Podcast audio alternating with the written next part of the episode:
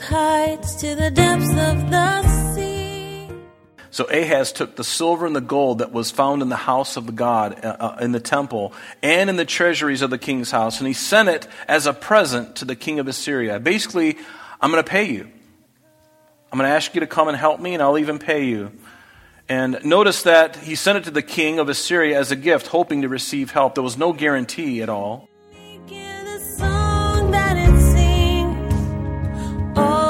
All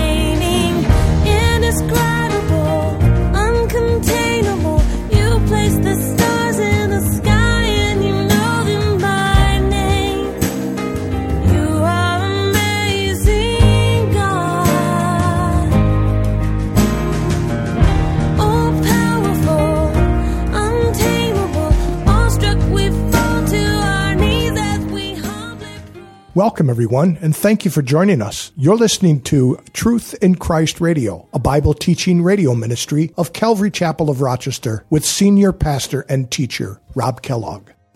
Because of his fear of being taken over by Assyria, Ahaz took the silver and gold that was found in the house of the Lord and in the treasures of the king's house and sent it as a present to the king of Assyria. By doing this, Ahaz made Judah a subject kingdom to Assyria. We can only wonder what blessing might have come if Ahaz would have surrendered and sacrificed to the Lord with the same energy and whole heart that he surrendered to the Assyrian king. As followers of Jesus Christ, we must always go to Him first in our trials because no one else will protect and direct us like He does. Now here's Pastor Rob. He sacrificed and burnt incense on the high hills under every green tree. He wasn't supposed to do it, but because he was so far gone in other areas, why would he think rightly? He was already corrupted. He was, he was in it.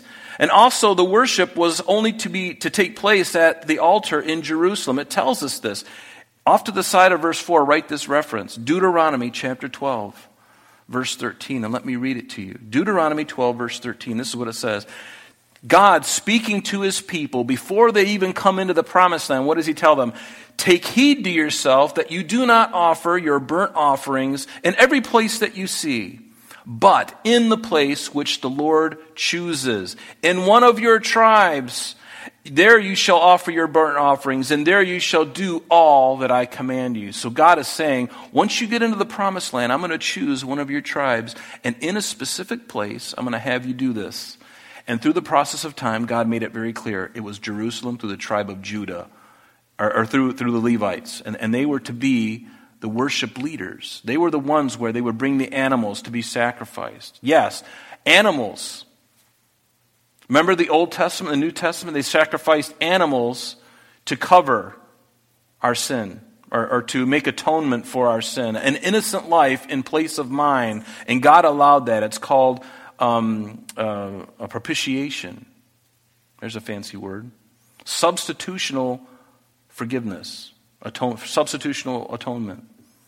But now that Jesus, once and for all, came, there's no longer need for animal sacrifices. He laid down his life once and for all. And so it was going to be in Jerusalem at the altar. But notice what Ahaz does. He's putting up these little altars all around Jerusalem, everywhere. And then in verse 5 it says, Then Rezin, king of Syria, he's the Aramaeans, these are the Syrians, and Pekah, the son of Remaliah, king of Israel. Notice now, they came up to Jerusalem to make war with Ahaz, and they besieged Ahaz. Now, uh, not only was Rezin, the king of Syria, coming after him, but now his neighbors, his own brothers from the north, are now coming against him as well. And one thing you have to remember is that Israel, or excuse me, Jerusalem, is on the top of a mountain range, Mount Moriah. And because it's well fortified, it's got walls all around it, it's got a water source going through the middle of it. So they have plenty of water, they're well fortified, not an easy place to take over. And so, um, you know, they, they, it was very hard to be victorious over this city. So now you got Syria, the king of Assyria, or uh, king of Syria, excuse me, and Pekah, the northern ten tribes, the king of the northern ten tribes. Now they're both coming down upon Jerusalem. Uh, turn with me, if you would, to um, Isaiah chapter 7, because there's two passages that I'd like for you to really consider reading, and we're going to be touching on a lot of this tonight. Um, it's Isaiah chapter 7 and Second Chronicles chapter 28.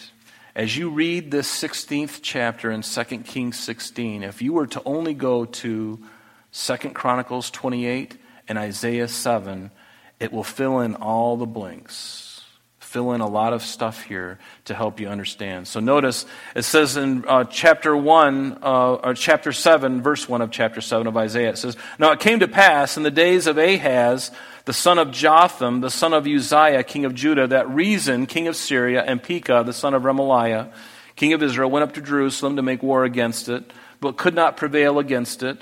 And it was told to the house of David, saying, Syria's forces are deployed in Ephraim, which is the northern ten tribes. And so the king, Ahaz, and all the residents, their heart and the heart of the people were moved as the trees of the woods are moved with the wind. And then the Lord said to Isaiah, because Isaiah was a, contemporary of Ahaz and, and the people at that time, the Lord said to Isaiah, Go out now to meet Ahaz, you and, and uh, Shear Jashub, your son. That was his name. How'd you like a name like that? You know, not Joe or Bill or something like that. It's, it's Jashub. Hey, Shear, how you doing?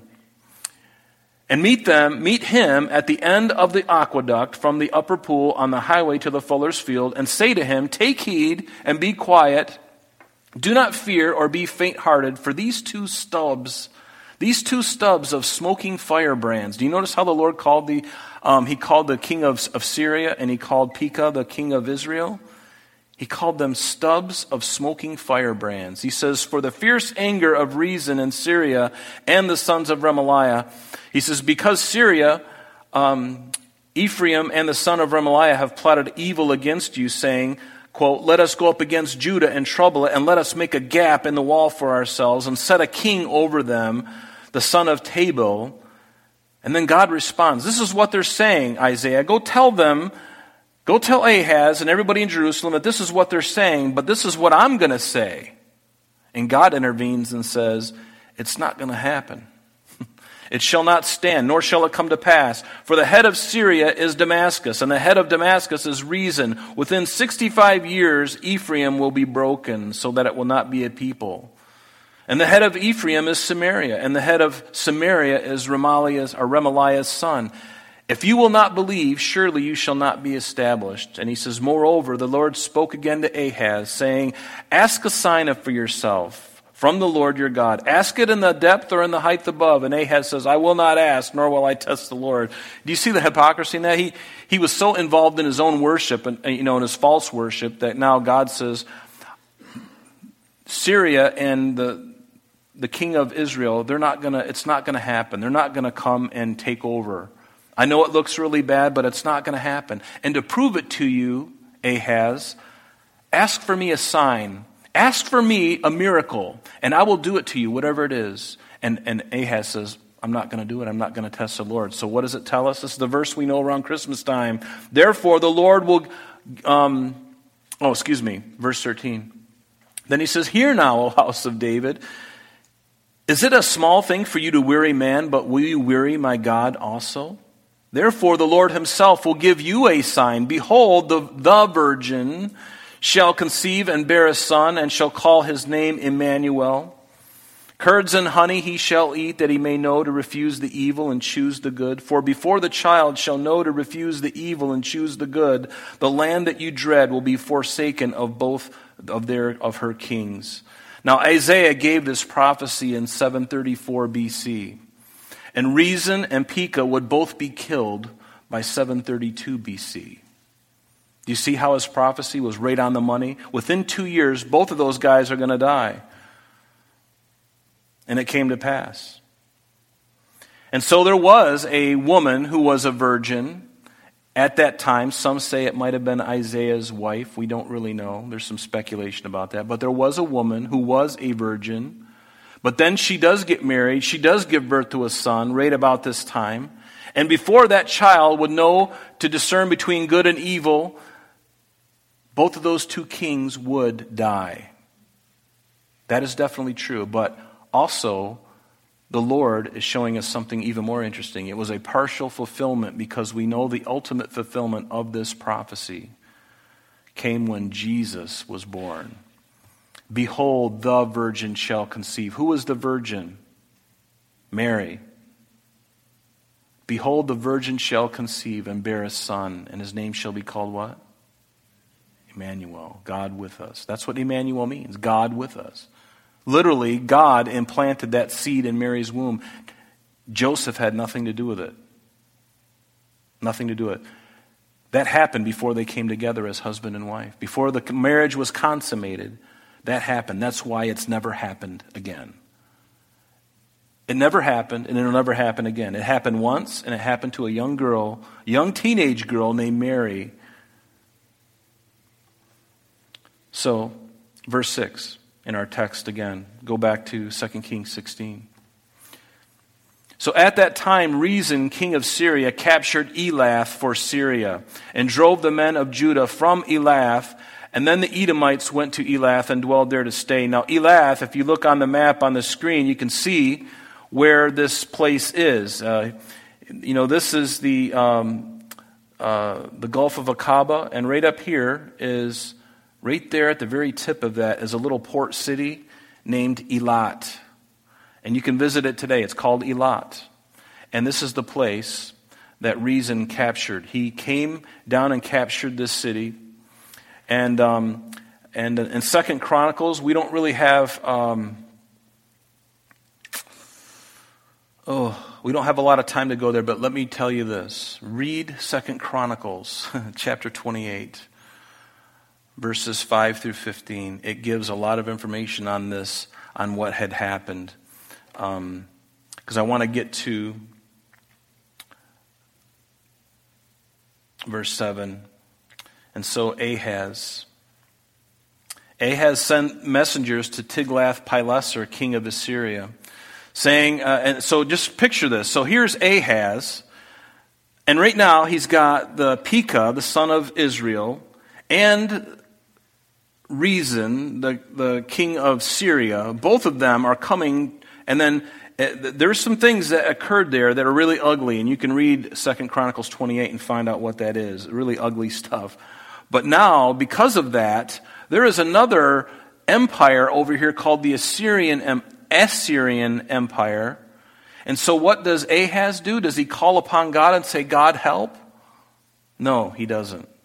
And instead, he goes to Ahaz saying, I'm your servant and your son. Come and save me from the hand of the king of Syria and from the hand of the king of Israel who rise up against me. And this is a really big mistake. So instead of relying on the Lord, he hoped in the deliverance of some pagan nation surrounding him. What did, what did David tell us in Psalm 60?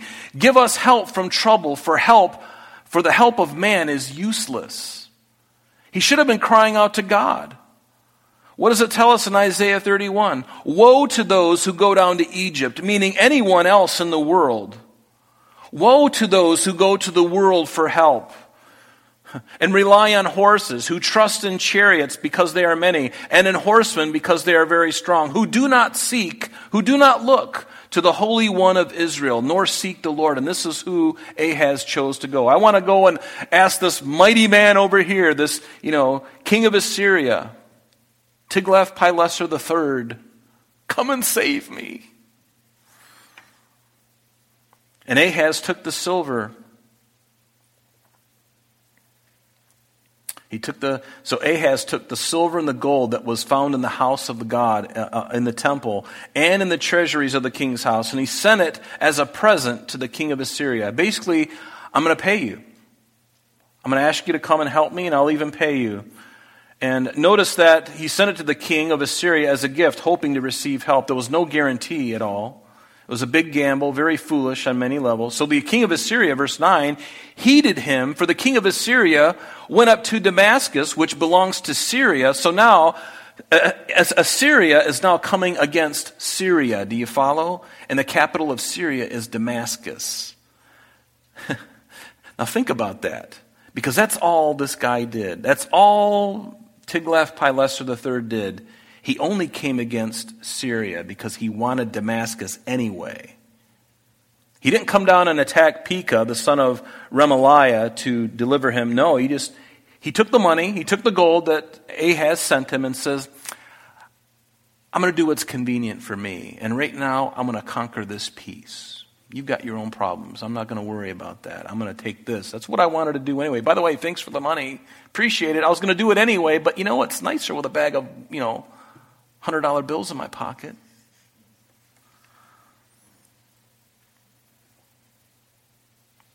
So the king of Assyria only heeded Ahaz in doing what he was already planning on doing. In other words, the king of Assyria wanted to take control over Damascus, which was the capital city of Syria, and he wanted to depose or kill Rezin, the king of Syria, anyways. So now Ahaz gives him money to help him, um, and, and, and he's more happy, you know, Tiglath-Pileser is more than happy to receive it, but he does nothing to Pekah. Tiglath-Pileser looks at, uh, you know, the northern ten tribes and says, I'm not going to worry about those guys. It's not up to me right now. It's not in my heart. I don't feel like it today. But I will take care of Syria and Damascus because I want that for myself. So it was convenient. So now, from verse 10, throughout the rest of the chapter, we're going to see Ahaz's false worship. And this is really heartbreaking. So notice verse 10. So King Ahaz, he went to Damascus to meet Tiglath-Pileser, probably to thank him. Thank you for getting Syria off my back and the king of, you know, King Rezin. Thank you for that. And while he was there, he saw an altar that was at Damascus, and King Ahaz sent to Urijah the priest the design of the altar and its pattern according to all of its workmanship. So Ahaz wasn't supposed to do this, because according to the law, um, he was, um, uh, according to the law that tells us in Exodus chapter 20, Verse 24, what did God tell the children of Israel? An altar of earth you shall make for me, and you shall sacrifice on it your burnt offerings and your peace offerings, your sheep and your oxen. Every place where I record my name, I will come to you and I will bless you. And if you make me an altar of stone, notice this, this is very important. If you make me an altar of stone, you shall not build it of hewn stone. In other words, none of this decorative brick that we buy when we build this, you know, thing out in our backyard, you know, this all nicely chiseled and everything. No, God says, don't put your hand on it. Why? He says, for if you use your tool on it, you have profaned it. That's kind of weird. Why? Why is that such a big deal? Well, because what happens on that altar is it's supposed to be pretty. I mean, think of it. If you and I were to sacrifice and build an altar and sacrifice an ox or a sheep, what is happening on that altar? It's covering for your sin. Uh, You know, back in the Old Testament, of course, that's what they did, right? And it's a bloody mess. It's ugly. The altar is a place of death. Why should you make it look all nice and chiseled and put little bows around here and have a little, you know, ice sculpture in the middle and, you know, little angels, you know, hovering over? I mean, none of that. God says that's a place of death. Don't put your hand on it. If you put a tool on it, you've profaned it. I would encourage you also to read Deuteronomy chapter 27, verses 4 through 6. It kind of just talks more about this. God didn't want them. So, verse 11, it says, Then Urijah the priest, when he hears this, when he gets the plans, you know, so Ahaz, he's in Damascus, he sends a fax. I mean, he had a, a, a, a courier, of course, but he sends a fax machine and it takes a picture on his phone, sends it to Urijah, says, Build one just like this. It's so nice. It's so beautiful. It beats that other ugly thing that we got in the temple. This is so beautiful. Oh, it's so nice. When the sun hits the rock like that and it's polished, it's ah, so beautiful. I gotta have it. I gotta have one. Then Urijah the priest built an altar according to all that King Ahaz had sent him from Damascus. And so Urijah the priest made it before King Ahaz came back from Damascus. And when the king came back from Damascus, the king saw the altar, and the king approached the altar and made offerings on it. Problem is he supposed to make offerings? Being a king of Judah? No, it's supposed to be the Levites. But God had a way of his prescribed. This is very reminiscent of a few times in the scripture where God where God's people thought they could do things differently rather than doing God's prescribed way. God made it very clear through Leviticus how we ought to be worshiped. And throughout the time of Israel's history, there came moments, and 2 Samuel chapter 6 is another good example. Remember when David, before he uh, brought, before he became, when he became king, one of the things he wanted to do was bring the ark from Kirjath Jearim to bring it back to Israel. And so what does he do?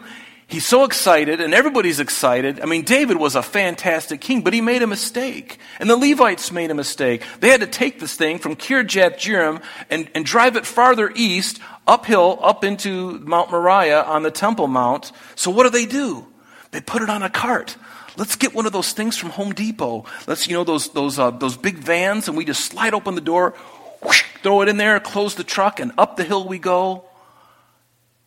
That's basically what they did. They put it on a new cart. And why a new cart? Because they saw the Philistines do it. The Philistines got away with it. And God says, well, they're ignorant. They don't know anything. But you know the truth. You were supposed to put those gold poles. You're not supposed to touch the ark. The Levites were supposed to put those poles on each side, sliding through the ark of the covenant, and four of them, one on each corner, were to bear it on their shoulders, and they were to walk all the way to Jerusalem. That's the way it should be done. And God, in His grace, remember, allowed them to put it on a new cart. He allowed them. They probably would have gotten away with it because of God's grace, but then something, the unconscionable thing happened. The ox is going along, and Ahio and Uzzah are there on each side. You know, they got the beast, you know, pulling the cart, and they're, hey, this is pretty cool. And the ox stumbled. The thing started to buckle. The, the cart started to shake. And he put his hand on the ark. And God struck him dead right there on the spot. I think God was able to keep that ark from falling. And even if he wasn't, so what? He touched it. God says, Now you've gone too far. If you would have gotten this thing, I probably would have talked to you about it, David, but now he touched it. I'm not going to go that far. You see God's grace? He was gracious. They were probably, they could have gotten away with it to an extent, but then they went over the line. And so that's what happened. What about Leviticus? Remember in Leviticus 10 when Nadab and Abihu, they were supposed to offer incense on the altar? Profane worship, and now they, they mix something with the incense to make it sparkle. Maybe they put sparklers in there, I don't know, or pop rocks inside the incense to make it pop and make it, make it sparkle, maybe make color. I don't know what they did. They did something because it wasn't, it wasn't, it just wasn't fulfilling me, man. I just, you know, the, the, the incense, it's just kind of like we do this every single day, and I just, I want something bigger and just want to see some fireworks. And God's like, no. I know how I ought to be worshiped.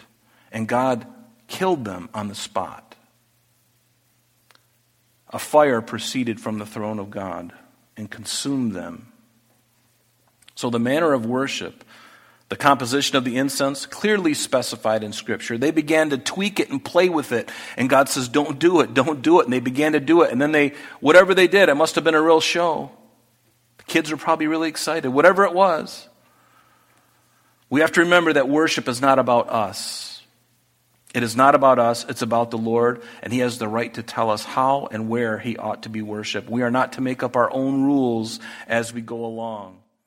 That's the end of our lesson for today, but please join us next time as Pastor Rob continues our study in the book of Second Kings. Calvary Chapel of Rochester is located at 2503 Browncroft Boulevard, Rochester, New York, 14625. You can reach us at our church office between 9 a.m. and 4 p.m., Monday through Friday, at area code 585 586 3140. If you would like to have an audio CD of today's message mailed to you in its unedited form, simply mention today's date when contacting our church office. You can also contact us via the web by logging on to www.calvaryrochester.com. There you will be able to access a number of useful things, such as information concerning our beliefs, our ministries, contact information, our location, service times, and much more. You can also download or listen to the radio and sanctuary messages free of charge from the teachings link at the top of the page. To listen to Calvary Chapel of Rochester sanctuary messages or Truth in Christ radio on your mobile device, just subscribe to both through Google Podcast or Apple Podcast. You're also invited to join us on Sunday and Thursdays through live streaming of our services and Bible studies. Just click on the online services link on the website. We're so glad that you could join us today. And if there is any way that we can bless you with your walk with Jesus Christ, please don't hesitate to call our church office. Remember, Jesus said, I am the way, the truth, and the life. And for this cause I have come into the world, that I should bear witness unto the truth. Everyone who is of the truth hears my voice. May God bless you in abundance today as you walk with Him. And until next time, this has been Truth in Christ.